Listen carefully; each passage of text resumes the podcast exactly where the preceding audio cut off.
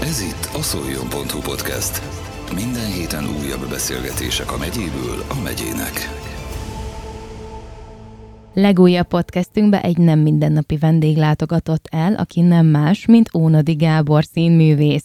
Szerintem ő egy olyan karakter a Szolnoki Szigligeti Színház életében, akit nem kell sok hallgatónak bemutatni, de ha mégis, akkor fogadják nagy szeretettel interjú alanyunkat, aki még kétezer-nyolcban került a Szigligeti Színházhoz, és azóta is színesíti a megyeszékhely színészeinek életét és munkásságát. Maradjanak velünk, mert most megtudhatják a beszélgetésből, hogy milyen előkészületeket érdemes tenni ahhoz, hogy megformáljunk egy új karaktert, melyek a legnagyobb kihívások, amikkel szembesülhetünk a színészi pályán, milyen tanácsai vannak egy színművésznek azoknak, akik szeretnének rálépni erre az útra, illetve hogy milyen különbségeket fedezhetünk fel a filmes és színpadi játék között. De ahogy mondani szokták, figyelem, tessék!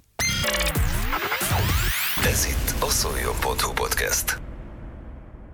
Üdvözöllek a stúdióban. Köszönöm, hogy itt lehetek, és üdvözlöm a hallgatókat. Első körben kérlek, meséld el nekünk, hogy hogyan és mikor kezdődött a színészi pályafutásod.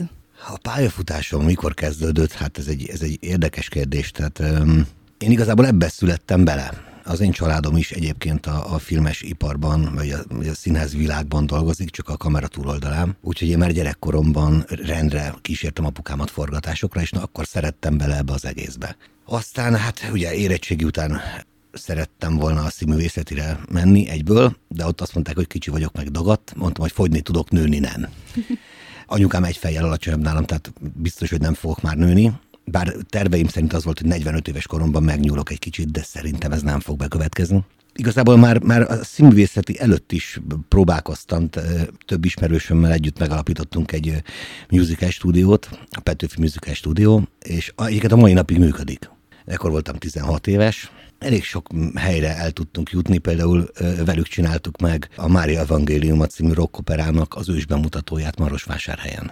És eljött velünk a Müller-Sziámi is, ugye ő az egyik alkotójának a darabnak. Tehát igazából már, már, már egész fiatal koromban az volt a tervem, hogy én, hogy én színész szeretnék lenni, és hát egyelőre úgy néz ki, hogy ez összejött. Melyik volt emlékeid szerint a legjelentősebb színházi darab vagy filmes szereplésed, amire örömmel emlékszel vissza? Igazából olyan, hogy kedvenc, olyan, olyan nincsen. Nagyon szerettem például, ez már itt Szolnokon, a Kakukfészek című előadást, holott abban egy kumma mondatom nem volt, semmi nem volt, tehát igazából én egy ápolt voltam, de, de nagyon szerettem. Hát én voltam a hamutál abban a darabban, de imádtam, mert ez egy nagyon jó csapat jött össze, és az előadás is jól sikerült. Sokkal több szép dologra tudok visszaemlékezni, mint, mint, mint rosszra, de a rosszakat nem most nem fogom mondani. Arra esetleg emlékszel-e így érdekességképpen, hogy hány darabban szerepeltél eddig, és hány filmben, vagy esetleg reklámban?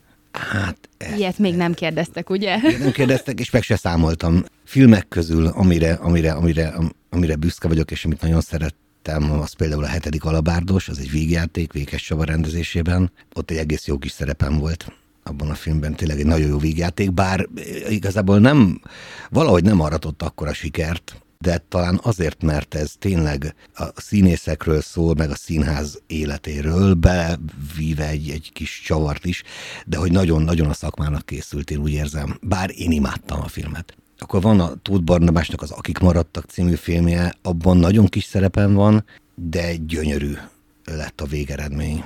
Az egyébként ment is az Oscar, Oscarra, de nem jutottunk be, azt az első tízben benne voltunk, de tovább nem sikerült jutni, de az is egy nagyon jó munka volt. Akkor voltak a filmsorozatok, azokat is szerettem, a Bogaras szülőket nagyon szerettem. Még gyerekkoromban benne voltam a Familia Kft-ben, én voltam a Spály Ikreknek az egyik barátja. Akkor most ment ugye a té vé kettőn a, a doktor Balaton, azt is nagyon szerettem, ott egy nagyon jó csapat jött össze szintén. Úgyhogy nem tudom, hogy most hirtelen felsorolni, és hát voltak külföldi produkciók, amiben volt alkalmam benne lenni, és azokat is élveztem. Itt a Szolnoki Szigligeti Színházban már mióta tevékenykedsz, mióta játszol? Azt hiszem tizenöt éve. És a... nem bántad meg? Nem, nem, nem, nem bántam meg. Hála Istennek azért volt alkalmam kikacsintani. Innen is, tehát dolgozhattam közben máshol is. Például a budapesti Katona József Színházban kértek fel egy darabra, egy Gotár Péter által rendezett darabban egy nagyon hálás szerepet játszottam, és egyébként rettegtem is, hogy úristen, kikerülök innen Szolnokról a saját kis közegemben, és hogy hogy fogadnak majd a Katonában. És azt kell, hogy mondjam, hogy az első pillanattól kezdve azt éreztem, hogy gyerekek, hát én itt, itt, itt is itthon vagyok. Nagyon jó csapat volt ott is. Sarkadi Imre Oszlopos Simeon című darabját mutattuk egyébként be, és nagyon jó munka volt. Hogyha van egy új szerep, amit megkapsz, akkor milyen előkészületeket teszel azért, hogy ezt a szerepet azt elsajátítsd, és a saját képedre tud formálni? Hát igazából nagyon sokat számít, hogy a rendező mit szeretne látni, tehát hogy, hogy, hogy az első, elsődleges az, hogy a, a rendező instru, instrukcióknak meg tudjunk felelni. Most például pont egy nagyon izgalmas próbafolyamat közben, vagy végefele vagyunk, hát ezt nem igazán tudom, mert, mert hogy szinte teljes készre bepróbáltunk egy darabot, de csak októberben lesz a bemutatója. És szerintem még ilyen karaktert én nem, nem csináltam ebben a színházban, tehát nem, nem, nem is vicces, egyébként egy gyönyörű darab lesz. Egy Bereményi, a Bereményi Gézának a, az Aranyára című darabja. Nem is tudom, hogy, hogy, hogy, hogy spoilerezzek-e. Az a helyzet, hogy nagyon sokan vagyunk benne, nagyon mindenkinek a karaktere tökéletesen ki van dolgozva, és nagyon nagy izgalommal várjuk a bemutatót, hogy mi lesz. Az a fura, hogy egyébként a rendező úrral rendre, tehát mi, amikor véget ért egy előadás, akkor is elmentünk valahol, és beszélgettünk a rendezővel, de volt ugye, mert fölkelt a nap, és akkor mondtam neki, hogy sorry, ne haragudj meg, de le kell feküdnünk, hát öt óra van, és tizenegykor próba, tehát hogy na. Szerintem mindannyian tudjuk, hogy ha te valamilyen szerepet elválasz, akkor ez a, ez a viccesebb, mókásabb karakter vagy, és mi ezt imádjuk. Viszont volt már arra példa, hogy ez a nagyon-nagyon komoly szerepet is elvitted, és te abban jól érezted magad? Hát hogyne, hogyne. Egyébként ez a darab is, ez az Eldorádó, amire most készülünk. Ebben is egy olyan, ugye Eldorádó, vagy az Aranyára, ez a, ez a, ez a teljes cím. Ebben is egy, egy, egy, egy szerencsétlen... sánta, rokkant, hadi, hadirokkant embert alakítok, aki, akinek egyetlen egy ember a, a, a mindene, a barátja, a főnöke, a, igazából talán még apjaként is tekint rá, a Sanyi bácsi, akit Molnár László játszik, és, és hát én vagyok az ő, ő mindenese. És pont attól, attól izgalmas, hogy itt elég ilyen karaktert még soha nem kellett csinálnom. Nagyon izgalmas játék. Te hogy érzed, milyen szakmai fejlődésen mentél keresztül, így a, a kezdetektől mostanáig? Mi volt mondjuk az elején nehéz, és azóta ez már baromi könnyű? Hogy baromi könnyű, azt nem állítom. Én iszonyatosan hadartam. Tehát most, ahogy beszélgetünk, ér, érzi, érzi a kis testem, hogy ő gyorsabban szeretne beszélni, és magamra erőszakolni azt, hogy ne beszéljek gyorsan, az nagyon nehéz. Tehát én néha saját magamat elunom, mert, mert úgy pörög az agyam egyfolytában, és úgy gyorsabban szeretnék kimondani a gondolatokat, viszont én küzdök ellene, hogy ne. Beszéltük már a, a színészi életet, ezt az életstílust igazából. Ez hogy néz ki? Hogy tudjuk elképzelni? Mert mi nem biztos, hogy betekintést nyerünk abba, hogy milyen egy színész élete, mi csak a darabot látjuk, amit imádunk. Hogy tudnád leírni? Lehet, hogy, lehet, hogy, lehet, hogy nem lesz túl szimpatikus, amit mondok, de szerintem a mi szakmánk a világ legjobb szakmája. Tudnék, ha valaki, valaki egy közértben dolgozik pénztárosként, akkor ő minden nap pénztárosként dolgozik. Ha valaki bankban dolgozik, akkor mindig bankban dolgozik. Én viszont hétről hétre, nekem mindig más a foglalkozásom. Most éppen egy mindenes vagyok, de voltam már elmebeteg is, voltam bohóc is, az jó sokszor, voltam, voltam pincér is, tehát hogy, hogy, hogy ez egy, ez egy, ez egy Ez, úgy fogalmaztam én ezt magamnak meg, hogy ez egy ilyen legális skizofrénia. Tehát hogy lehet, hogy betegség, de nem kell gyógyítani. Hogy a színészi életnek hogy néz ki, hát ez is lehet, hogy a, a normál emberek fülének ez, ez olyan meghökkentő lesz, de amikor azt mondom anyukámnak, hogy hajnali fél nyolckor keltsen föl, hát emberek akkor járnak dolgozni. Nekem meg akkor kell fölkelnem, hogy én tízre beérjek próbálni, de ha tíztől próba van, akkor már kilenckor bent kell lenni a színházban jó esetben. Néha nem sikerül. De akkor kilenckor már benn vagy, akkor kávézol, átnézed, hogy mi lesz aznap a következő próbamenete, honnan nézzük a darabot, ha mondjuk még csak ilyen részpróbák vannak, akkor átveszed a szöveget, fölveszed a próbaruhádat, rákészülsz, bemelegítesz, tíztől próbálsz kettőig, jó esetben kettőig, akkor utána jön egy kvázi négy órás szünet, mert hogyha próbálunk, akkor hattól újra próba. Igazából akkor a szünet már csak három órás szünet, hiszen ötre bent kell lenni a színházba, és akkor hattól próbálunk kilencig, tízig, hát attól függ, hogy hogy, hogy, hogy bírjuk, és ugye hát a kettő próba között meg tanuljuk a szöveget általában, vagy egy kicsit tudunk szusszanni. Ha viszont nem próbálunk este, akkor meg biztos, hogy előadás van. Tehát ez több mint nyolc órás munka. Ha munkának fogjuk fel. Igen, ha munkának fogjuk fel, akkor ez, akkor ez nagyon sok. Többször lehet hallani, hogy egy színész annyira beleéli magát a szerepbe, hogy utána nem biztos, hogy ki tud abból jönni. Abból az impulzusból. Rád volt már ilyen jellemző, és találkoztál már ilyen színművésszel? Olyan volt, hogy pont a Kakukfészek alatt, amikor, amikor egy kóma mondatom nem volt, akkor, hogy hogyan készültem föl, akkor még ment a Mónika show. És direkt leültem, elkezdtem nézni, hogy, hogy, hogy abba a lobotom állapotba tudjam hozni a saját agyamat, hogy lehet, hogy lehet, hogy ez hülyeség, de, de az például akkor ott nagyon sokat segített, hogy én, hogy én teljesen hitelesen tudjam játszani a hülyét. Egyébként ötlete, ötletadónak is tök jó volt. Akkor nálad bejönnek ezek, hogy nézel sorozatot, filmet, vagy, vagy bármilyen, amire egy kicsit rá tudsz hangolódni. Persze, így imádom a filmeket, nagyon-nagyon szeretem. A sorozatokat is szeretem, a nagyjátékfilmeket is szeretem. Most például, nagyon remélem, voltam egy castingon, igazából többet nem is mondhatok, de, de nem sokára indul egy nagyjátékfilm, egy új mozifilm forgatása, és egyelőre úgy néz ki, hogy, hogy benne vagyok, ezt már csak a színházzal kell egyeztetni. Szorítok nagyon, hogy összejöjjön. És aztán láthatunk újra a filmvásznon is. Hát nagyon bízom benne, nagyon bízom benne. Rád mennyire jellemző az, hogy a tükör előtt kell gyakorolnod?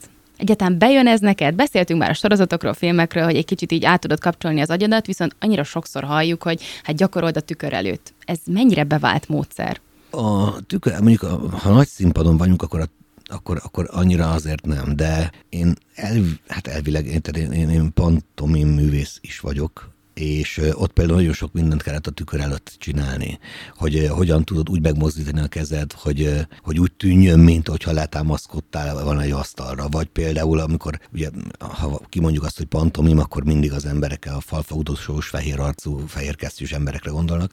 Például, amikor azt gyakoroljuk, tényleg, hogy nekiállunk falazni, hogy akkor hogy néz ki, amikor, amikor ráfogunk a falra, hogyan tudod függetleníteni a kezedet a testettől, tehát oda óhatatlanul jó a tükör, de például, amikor, mondjuk ez főleg, főleg filmen nagyon jó az, amikor, amikor tudod, hogy például, hogy hogyan tudod nagyon kicsiben meg, meg remegtetni például a szemedet, ami a nagy színpadon ugye nem látszik, de hogyha egy filmben egy közeli van, és az van, hogy, hogy, hogy elkezdjen tikkelni a szemed, és azt, azt gyakorolni tükör előtt, azt például szoktam. És még most is egy kicsit tikkelt a kedves hallgatóknak, elmondom, ahogy de erről most mesélt, Gabi. Neked csináltam, hogy örül. De hogyha már erről beszélünk, amúgy is az lett volna a következő kérdésem, hogy a színház és a film között mennyire nagy a különbség? Hatalmas, hatalmas. Igazából talán, talán annyi, annyi az egy közös pont, hogy általában jó esetben színészekkel forgatnak, vagy színészek vannak a színpadon, de teljesen más, más játékstílust igényel meg egy film, és teljesen mást egy színház. Most voltam egy sorozatban forgatni, és ott annyi, annyi volt a rendező kérése, hogy Gábor, de ez most nem nagy színpad. Tudom, köszönöm. Teljesen más, hogy más, más hanggal, tehát ugye egy filmforgatáson ugye be is, be is vagy mikrofonozva, közben még egy mikrofonnal veszik a hangodat, tehát teljesen-teljesen más, más játékstílust kell csinálni, ha forgatsz, és teljesen más, hogyha a színpadon vagy. Például amiatt is, hogy a színházba, a darabba egyetlen egy lehetőséged van, és esélyed megmutatni, hogy mit tudsz, és hogy tudod-e a szöveget, még ugye a filmezésben belefér egy-egy baki. Há, hogy ne, de egyébként a színházba is belefér egy baki, mert általában azért a nézők, hát jó esetben többször megnézik a darabot, de... de a színház az a pillanatnak a, a művészete. Ott az akkor születik meg. A film az, a tényleg azt ott, hogyha elrontjuk, újra tudjuk venni. Azzal nincsen gond. A filmmel az a baj, tehát nagyon sokszor volt velem olyan, hogy megcsináltam valamit, azt mondták, hogy nagyon jó, tökéletes, megvettük. De a háttérben a figura nem jókor sétált el. Nem az, hanem még eszembe jut az, hogy úristen Gábor, azt de jó lett volna, ha azt úgy megcsinálod. De hát ha a rendező azt mondta, hogy jó, akkor jó, és ott már nincsen esélyed megismételni, míg hogyha a színházban elrontasz valamit, mert azért ilyen is volt már az életemben, másnap meg kijavíthatod. De ez mekkora önismeret kell, hogy te tudd, hogy ezt most jól csináltad, de vagy nem? Tehát ez hát hatalmas. Konkrétan tegnap előtt pont egy mondatot hagytam ki, tehát ö, ö, azt, hogy én milyen vagyok, azt, azt a darab közben soha nem tudom, igazából az, az, az a tapsennél derül ki. És, és hát a közönség arcán látom. Én úgy érzem, hogy, hogy, hogy itt engem szeretnek. És hogyha szerettek, akkor valószínűleg azért, mert, mert, mert, mert talán, talán jó vagyok. Bízom benne. A szeretetet te kitől fogadod el a leginkább? A rendezőtől, a színházigazgatótól? Kinek a véleményére ad leginkább egy színész? Vagy ez teljesen eltérő?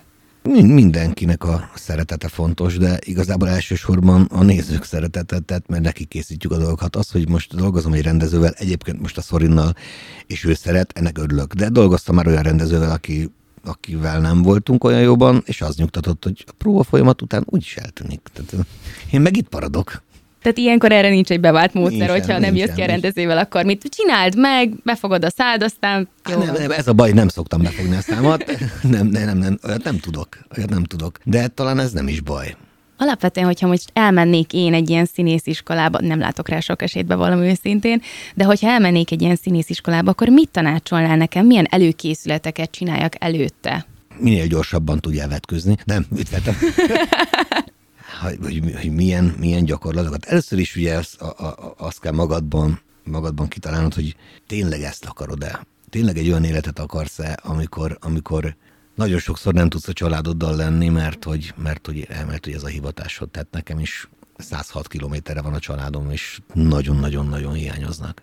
De nem lehet, nem lehet mindig hazamenni. Mert hogyha esti, este ugye még előadás van, másnap reggel próba, akkor éjfélre hazaérek, alszom fél hatig, és jövök vissza. Úgy, hogy akkor nem, nem pihentem semmit, erre, erre, erre azért rá lehet menni. Tehát mindenek előtt azt talált ki, hogy, hogy, hogy, hogy tényleg akarod ezt csinálni. Utána attól függ, hogy például van-e beszédhibád, de neked nincsen, egész szépen beszélsz. De eljárni hangképzésre, az, az például fontos, hogyha mondjuk zenés színész szeretnél lenni, de a nem zenés akkor is, tehát egy vidéki színházban meg óhatatlanul belefutsz zenés darabokba is. Mondjuk én annyira nem szeretem őket. Lehet, hogy pont azért, mert pontosan tudom, hogy van, aki nálam jobban énekel. Úgyhogy akkor énekeljen az, aki nálam jobban énekel. De mindig van jobb. Hmm. Nem? Hát ö, ö, nagyon kevés a tökéletes ember, tehát kevesen vagyunk. Neked van bármilyen különleges képességed, amire büszke vagy? Amit mondjuk csak te tudsz megcsinálni? Vagy olyan Ö... mimika, vagy egy darab? Éppen nyújtogatja a nyelv. Nyújtogatja, nem, nem, nem gyík vagyok, hanem meg tudom fordítani. Van bármilyen készülődési rutinod egy szerep előtt? Nem tudom, mindig lepacsizol valakivel, vagy mindig megfogod azt a falat, mert a szerencsét hoz. Hát én meg szoktam simogatni hátul a színpadot.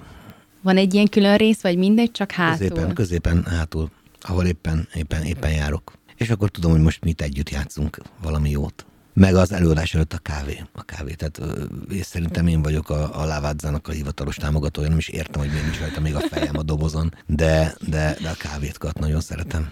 Volt a pályafutásod során egy hatalmas mélypont?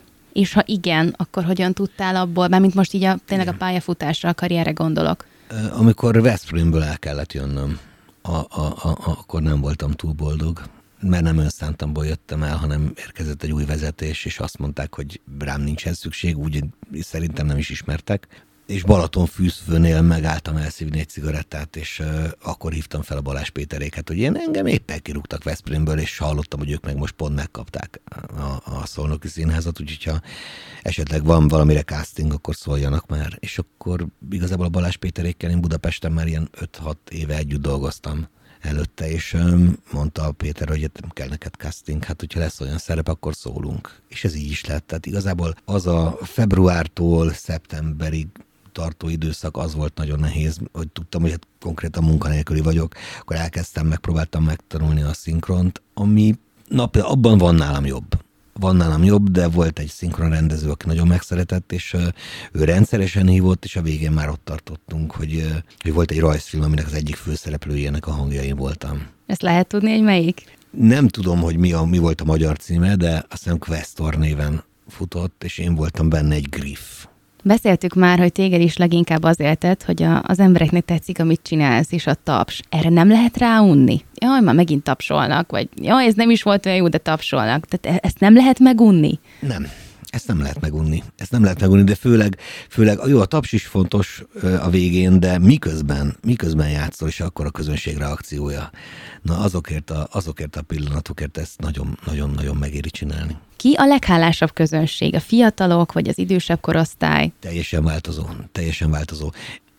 Volt már olyanban is részem, hogy rettegtünk a, a, a nyugdíjas bérlettől, és nagyobb sikert arattunk náluk, mint a, mint a diákoknál. De volt olyan is, amikor van egy, van, van egy, van egy hölgy, nagyon édes egyébként. Van egy, ő beveszi a bérletet, mindig elsősor középen ül, de évek óta, és látványosan utál.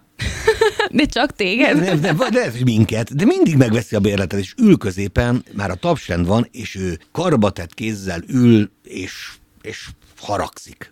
De mindig, minden évben ott van. De imád, de, de jön, jön, és mindig ott van a bérletében. De nagyon szeretjük, tehát ő hogy hozzánk tartozik már. Van olyan színész, akitől tudsz inspirálódni?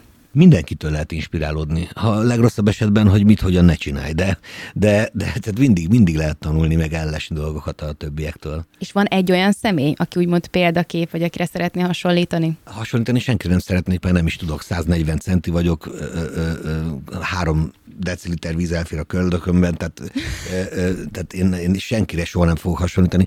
Esetleg Danny DeVito-ra, de... de De hát ugye, ugye jóval fiatalabb vagyok nála, és sármosabb. Nem, senkire nem szeretnék hasonlítani, sőt, annak azt sem szeretném, hogy rám hasonlítson valaki. Mindenki egyedi. Igen, igen, igen. Az, az nagy baj lenne, ha lenne két Ónodi Gábor, mert lenne konkurenciám, így nincs. Milyen jövőbeni terveid vannak? Szeretnék. Most éppen arra gondoltam, hogy, hogy, hogy, hogy igazából ez volt az egyik nagy álmom, hogy meghívjál engem ebbe a műsorba. Ez a, amin nyerek a lottón, én kiveszek egy év szabadságot. Nem, elég még, lesz? Persze, hát utána hiányozni fog a színház. Még az Eldorádót azért bemutatjuk, az biztos. Aztán megbeszélem a színházzal, hogy összes díszletet kifizetem, de én most egy évig szabadságon leszek az Eldorádó után, és aztán visszajövök. De nem lesz már olyan, olyan, olyan dolog, hogy például mindent el kelljen vállalni. Tehát lehet, hogy, lehet, hogy akkor nem kell annyi castingre elrohanni, mert nem, nem, a, nem az életemről lesz szó. El tudnád képzelni magad bármilyen más szakmában? Vagy már ez az életed? Nem igazán, persze, igazából bármiben, hiszem... Bármit Gyakorlat el, folyamatosan. Bármit eljátszom, úgyhogy úgy, szerintem irodában nem szeretnék ülni. Azt az nem, az nem, meg a számokhoz teljesen hülye vagyok, tehát kegyelem kettes voltam, matek érettségén is, úgyhogy nem, tehát, de bármi, bármi mást meg, megcsinálnék, ha, ha úgy hozná az élet. Amikor kitört az első Covid, és tényleg bezárt az, be, bezárt az egész élet, vagy legalábbis nekünk, ugye a színház miatt, akkor nekem, akkor elgondolkodtam, hogy akkor most mit csináljak, és hát mondjuk legyek ételfutár így hirtelen, vagy, vagy mi legyek, és akkor jött, nem tudom, valahogy a sors keze, hogy, hogy azt hiszem egy napja voltam kvázi munkanélküli, amikor felhívtak telefonon, hogy megkaptam egy filmsorozatban egy szerepet. Úgyhogy igazából a, a teljes bezárást én végig dolgozhattam, kvázi a szakmámban. Én nagyon imádlak, úgyhogy remélem, hogy ebben a szakmában fogsz maradni. Még zárásképpen útravalónak mit adnál a hallgatóknak? Vagy azzal kapcsolatban, hogy miért vágjanak bele ebbe a pályába, vagy egy kicsit, hogy még jobban belelássanak az életedbe, vagy életetekbe? Hát az alacsony göndör szakállas hallgatóinknak az üzenem, hogy ne legyenek színészek, mert ne, nem, nem, nem, nem, nem, nem, nem, nem nekik való. Hogy mit tanácsolnék? Ne, ne legyetek színészek. Ne. Nagyon sokat kell érte áldozni. Persze, hogyha olyan hülyék vagytok, mint én, akkor próbáljátok meg. Mert egyébként meg a legszebb szakma. Ez volt a Szoljon.hu podcast. Minden héten újabb beszélgetések a megyéből a megyének.